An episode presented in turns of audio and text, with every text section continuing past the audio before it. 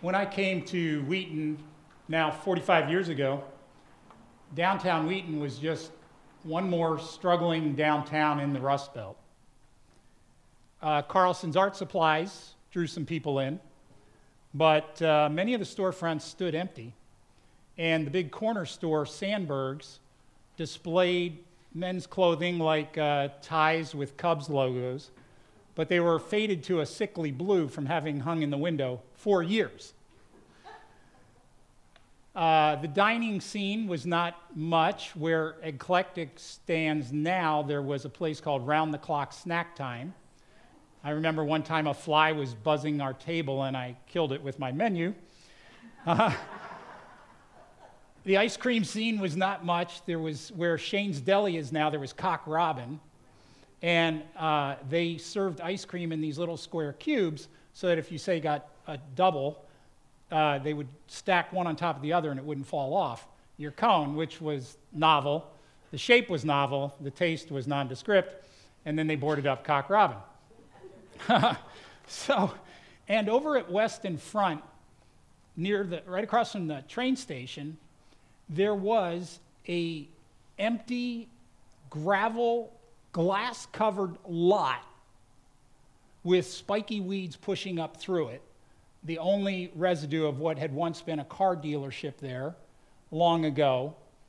And if you stood in that lot, you could just feel kind of this creeping sense of decay that downtown was the kind of place that people drove by on their way to Stratford Square Mall or eventually Danada.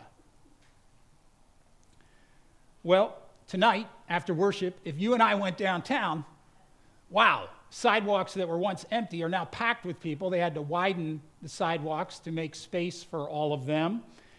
Um, gourmet ice cream, you can take your pick Kimmer's and Graham's and Kilwins, and there's still DQ. Um, and uh, Hale Street is just under a white tent with party lights strung up there's, well, let's count them Altiro, Movable Feast, Burger Social, Gia Mia, Il Sogno, Hale Street Cantina, or Yamas, and there's 10 more options right around the corner. Where there was an empty lot at West in Front, there is now uh, Waterford Place, these handsome brick condos that people call home. People actually want to live in downtown Wheaton. Now, can you see those two pictures, the before and the after? The going into ruin and the rebuild. Because those two pictures show us something important that they tell us an essential truth about how God works with his people, including us. And these two pictures were inspired by the visions that God gave to Amos for his people then. And I think it was to give them hope. And I think we need them too. I have a feeling that we who are Christians in America will need these pictures more than ever. Right. Now, this comes as Amos's final message of his prophetic ministry. He says on behalf of God, I will bring my exiled people of Israel back from distant lands. If you're following along, this is Amos 9, and I think it's uh, verse 14. They will rebuild their ruined cities and live in them again. They will plant vineyards and gardens.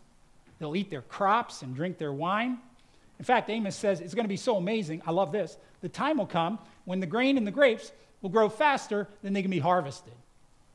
Such a picture of abundance and promise and hope and renewal. And if you've been here for any of the four sermons prior uh, from the book of Amos, you know that these pictures of promise and hope stand out. For eight chapters, he's been delivering hard news. And so no one expects this. So far, Amos has been saying things like, you can't wait for the Sabbath day to be over so you can go back to cheating helpless people. and Amos warns because of how you're ignoring God and you're not listening to the prophets, you tell them to shut up, you don't care about the poor, the, there will be ruins. As Amos says, homes, both great and small, will be smashed to pieces. And that does indeed happen. Shortly after he dies, the Assyrian armies start coming in. That's the ruins. But, but, God adds this powerful little word, but. Look at it there in Amos 9 and verse 8. Wait for it. I, the sovereign Lord, am watching this sinful nation of Israel. I will destroy it from the face of the earth, but I will never completely destroy the family of Israel, says the Lord. Take down this toxic culture? Yes. Destroy my people? Never. Discipline them? Yes. Completely eliminate them? Never. In fact, there will be a rebuild. After the word of judgment, God promises in verse 11, I will restore the fallen house of David. I will repair its damaged walls. From the ruins, I will rebuild it and restore its former glory. It's like God is just making unconditional promises to his people. It's not based on anything they did or d- will do or whatever. He's just saying, I'm going to rebuild you. I'm going to build you back the way you were meant to be. These just beautiful promises to give them hope. So I, I want to just clarify these promises that I see in this passage, two of them. The first one he makes is the one I've just been quoting I will discipline my people, but I'll never completely destroy the, pe- the family of Israel. The people of God will always stay. When God brings judgment, his heart is not to wipe out, it's to wash clean. When he tears down the old moldy house, it's not to leave rubble, it's to bring it back better than ever. Build a, build a new and better place. And we see God working this way many times throughout history. In fact, in Amos's particular case, when God allows the Assyrians to come as a, a disciplinary uh, action, many people run south to Jerusalem and they have to make the city of Jerusalem five times bigger. They actually have to expand the wall, and Hezekiah has to dig a new underground tunnel, Siloam, to bring extra water into the city. So, and then Hezekiah leads the people in a national revival. That's why, in fact, fast forward, you know, 600 ish years, 700 years, Jesus is brought as a newborn to the temple in Jerusalem, and who prophesies over him but a woman named Anna, who's from, descended from those people who were living in the nation of Israel, who came south at this time and made their home here. So there's always, as God promises, this, this rebuild, this, this remnant, this people that will survive. Now, you and I live in a time where we can take that to heart, thankfully. Because you don't have to be a prophet to see that the church is not doing so well in America. Russell Moore, the editor in chief over at CT, just brought out a, a, new book titled Losing Our Religion An Altar Call for Evangelical America. And in the book, he, he talks about many things deserving of God's judgment, like the hashtag ChurchToo, sexual scandals and cover ups, the refusal to move forward on racial justice, Christian nationalism, and other things. And uh, I was reading that one of our own C4SO priests, Tish Harrison Warren, interviewed Russell and asked him this. She said, With all this dysfunction that you're speaking about in evangelicalism, why are you still an evangelical Christian? And he said this I think the fragmentation that's happening to the evangelical movement right now is actually a necessary precondition for renewal fragmentation now in order for renewal to come. In other words, the noise and the mess and the rumbling we hear all around us now is God bringing some things down so that He can build better. God speaks through Amos and says, I will discipline, yes, but I will never completely destroy my people. That is promise one. And promise two follows along there in verse 11. From the ruins, I will rebuild. And verse 14, you will rebuild. From the ruins, I'll rebuild, and you'll rebuild.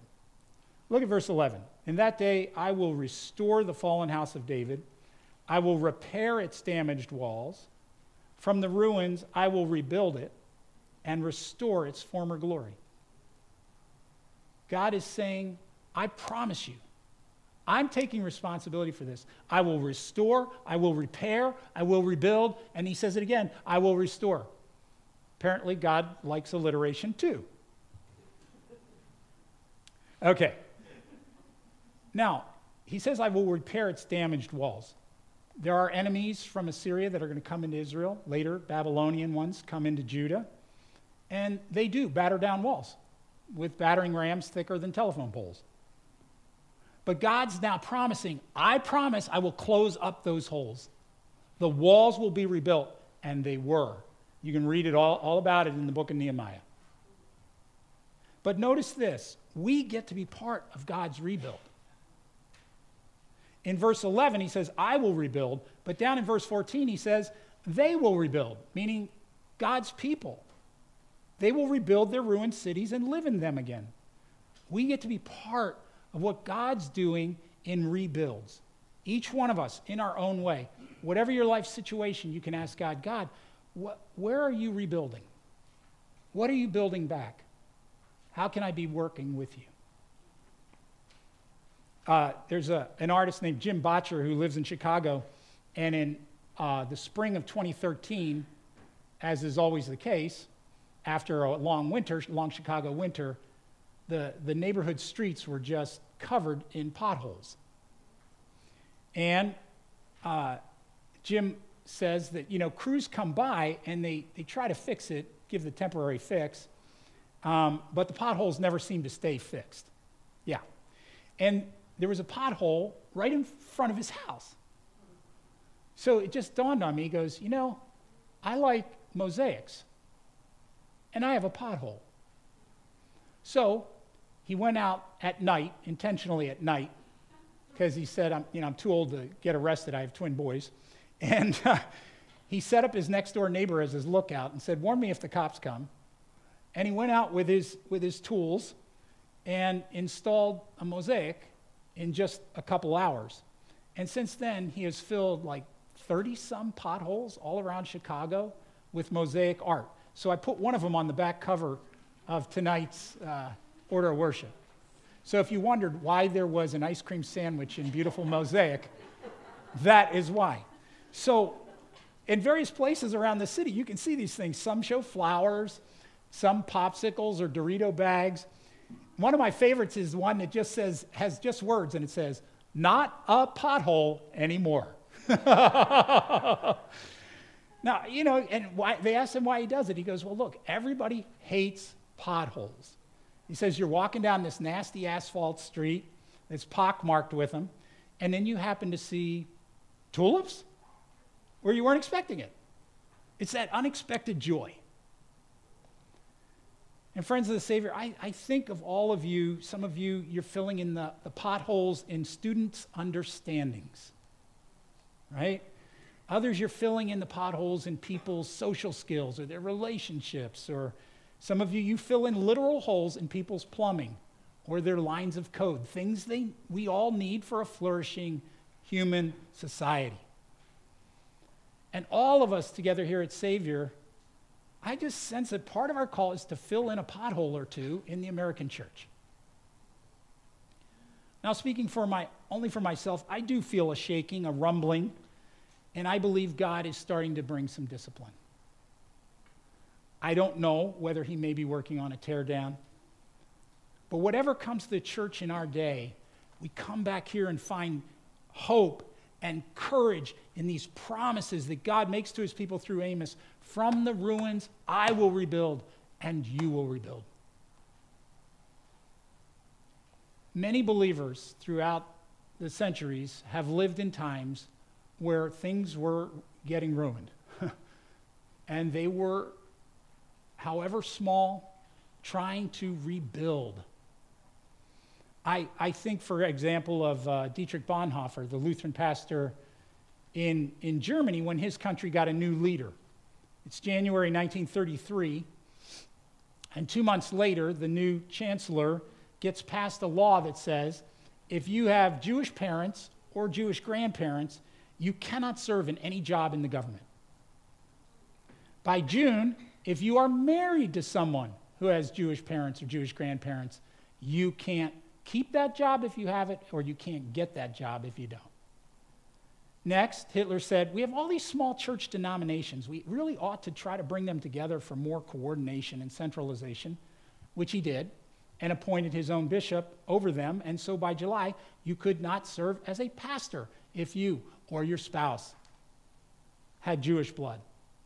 By November, remember, this is only 10 months later, there's a packed rally in Berlin where the new German Christians came together. And what the believers were rallying for is they wanted Germany to be great. They wanted Germany to get back to its pure self. And speakers at their rally spoke out for things like firing all pastors who are not on board with National Socialism and taking out of the Bible the Old Testament because it's just so Jewish.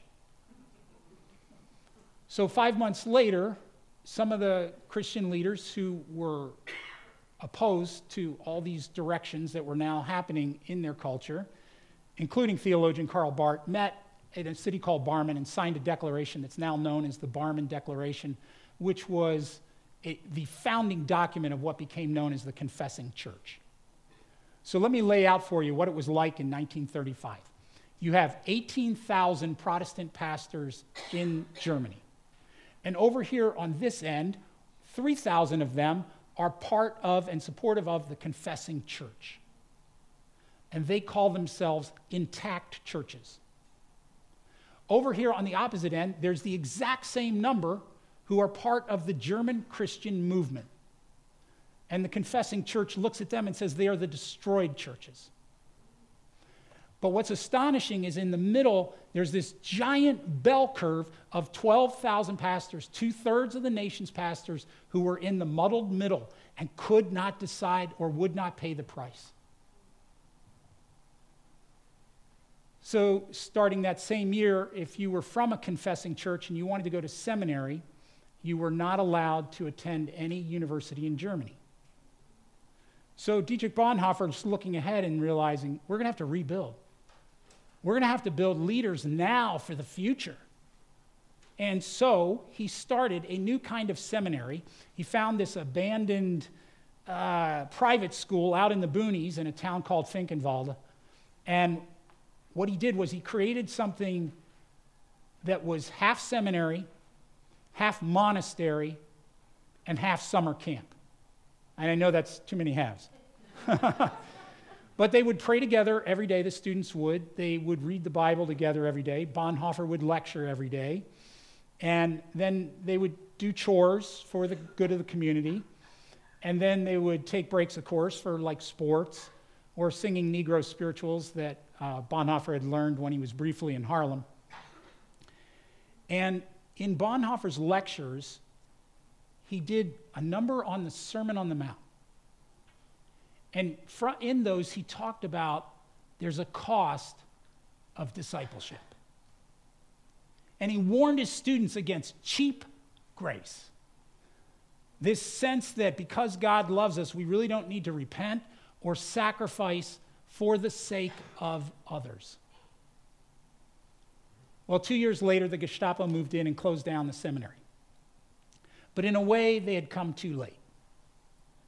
Some of Bonhoeffer's students, like Eberhard Bethge, survived the war, and they led the church in the post war era. And Bonhoeffer's lectures got compiled and put in a book called The Cost of Discipleship, which still sells millions of copies and has been translated into languages all over the globe. And they all still are giving this message of the costly grace of following Jesus and living in solidarity with the victims of heartless societies. I've sometimes wondered how Bonhoeffer could keep rebuilding in the middle of so much ruin. And he, he had this, this understanding about it. He said, Christ builds the church.